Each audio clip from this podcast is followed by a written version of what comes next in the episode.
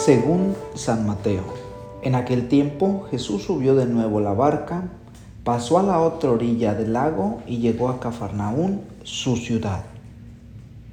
En esto trajeron donde él estaba a un paralítico postrado en una camilla.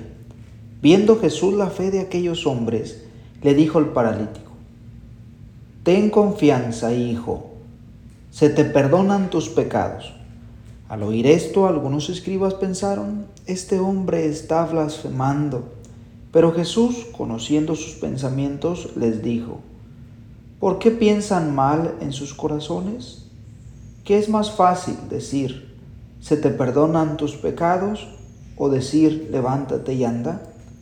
Pues para que sepan que el Hijo del Hombre tiene poder en la tierra para perdonar los pecados, le dijo entonces al paralítico, levántate toma tu camilla y vete a tu casa. Él se levantó y se fue a su casa. Al ver esto, la gente se llenó de temor y glorificó a Dios, que había dado tanto poder a los hombres. ¿Qué tal, amigos y amigas? Espero que se la estén pasando bien en este jueves, jueves sacerdotal en el cual se nos invita a nosotros a orar por las vocaciones. Estamos a unos días de tener nuestro preseminario aquí en nuestra diócesis de Zamora, del 10 al 14 en la ciudad de Cotija, para varones de prepa o también de universidad, segundo y tercero de prepa y universidad.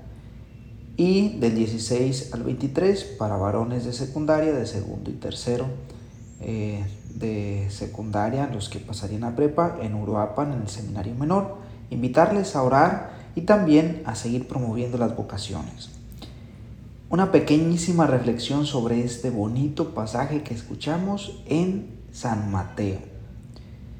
El pecado siempre va a ser algo que nos trunca, dice el pasaje, que le llevaron a Jesús un paralítico y la respuesta primera de Jesús no fue levántate y camina, sino ten confianza, hijo, se te perdonan tus pecados.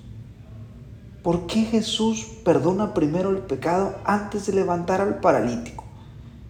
Porque el pecado, como les digo, nos trunca, nos enferma, nos deprime, nos paraliza. El pecado es algo que no nos deja avanzar que no nos deja continuar nuestro trance por esta vida. Esto seguramente sucedía con el paralítico. Algo lo truncaba, algo lo tenía paralizado, algo lo tenía cabizbajo y enfermo, alguna situación que él había vivido.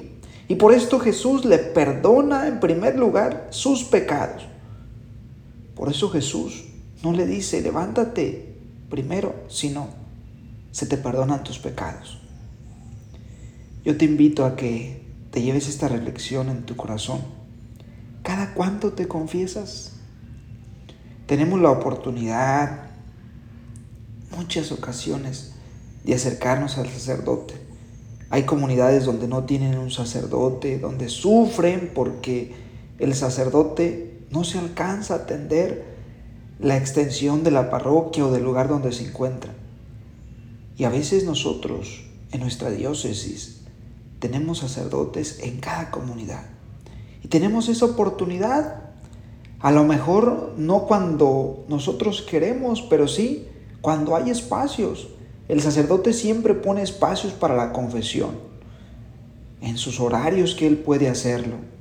Y sobre todo cuando llega el tiempo de cuaresma o cuando es la fiesta de la capilla, el sacerdote pone horarios para confesar yo les confieso y les digo que en la comunidad donde estuve anteriormente, confesiones de 10 a 2 de la tarde, los miércoles y los viernes en la parroquia.